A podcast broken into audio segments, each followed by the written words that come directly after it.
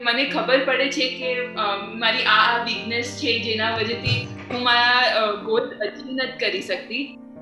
કે જેવી રીતે લેટ ઉઠવાનું, કામ, કોઈ કામ આવે તો એવું લાગે કે પછી કરી દઈશ, એવો જ વિચાર પહેલાં આવે ચાલી રહ્યું છે, ત્યાં લગી ચાલવા તો એવો એટીટ્યુડ આવી ગયો છે. તો એવી વીકનેસ પર વર્ક કરવા કરતાં ક્વિટ કરવાનું ઇઝી વધારે લાગે છે. તો એવા સિચ્યુએશનમાં આ વીકનેસમાંથી બહાર નીકળવા માટે પોતાને મોટિવેટ કેવી રીતે કરવાનું? હા જમવાનું તો કે ના આજે છોડી દો જમવાનું. નથી ખાવું ચાલશે ને ચાલે ખરું? ના. લ્યો એટલે આ બધું ક્યાં ફાવતું ક્વિટ કરવું ના ફાવતું ક્વિટ કરવું એની કરતાં આપણે શું કરો? એક સ્મોલ ગોલ કરો. એવરી ડે સ્મોલ ગોલ કરી સિન્સિયરલી ફિનિશ કરો. અને એને કહે ને કે મોડા ઉઠવું કામ પછી કરીશ. તો કામનું છે ને ગોલ જે પણ કામ આવ્યું તો એક ડિસાઇડ કરો કે ના આ આપ- આપણે ટેન એટલે થ્રી વર્ક હોય કે ફોર વર્ક હોય, એમાંથી એક સિન્સિયરલી પૂરું કરો. ધીમે ધીમે સિન્સિયરિટી આવે. આ તો બધું ટાઈમ બગાડવા જેવી વાત છે. અને આળસ કરવાથી આપણું ભવિષ્યમાં કામ બગડશે બધું. એટલે સિન્સિયરિટી લાવો. એક કામ પૂરું કરો, પછી બીજું કામ લો. બીજું કામ પૂરું કરો. કાઢી મૂકવું, ફેંકી દેવું, નથી કરવું, એને બદલે સિન્સિયરલી પૂરું કરતા થાઓ.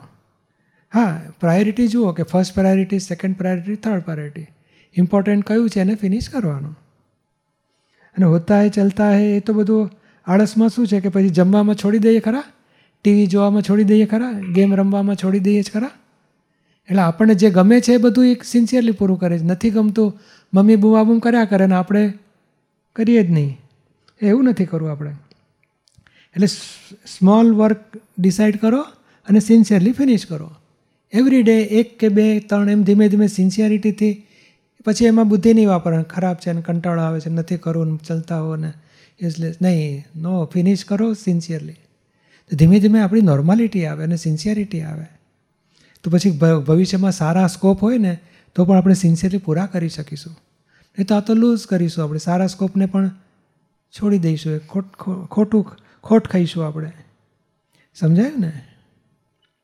હા, અને પૂજ્યશ્રી, અગર તમારા લાઈફમાં તમને કોઈ ગોલ અચીવ કરવો હોય તો તમે કેવી સમજણ બેસાવો? આ જ રીતે સિન્સિયરિટીથી પૂરું કરવાનું.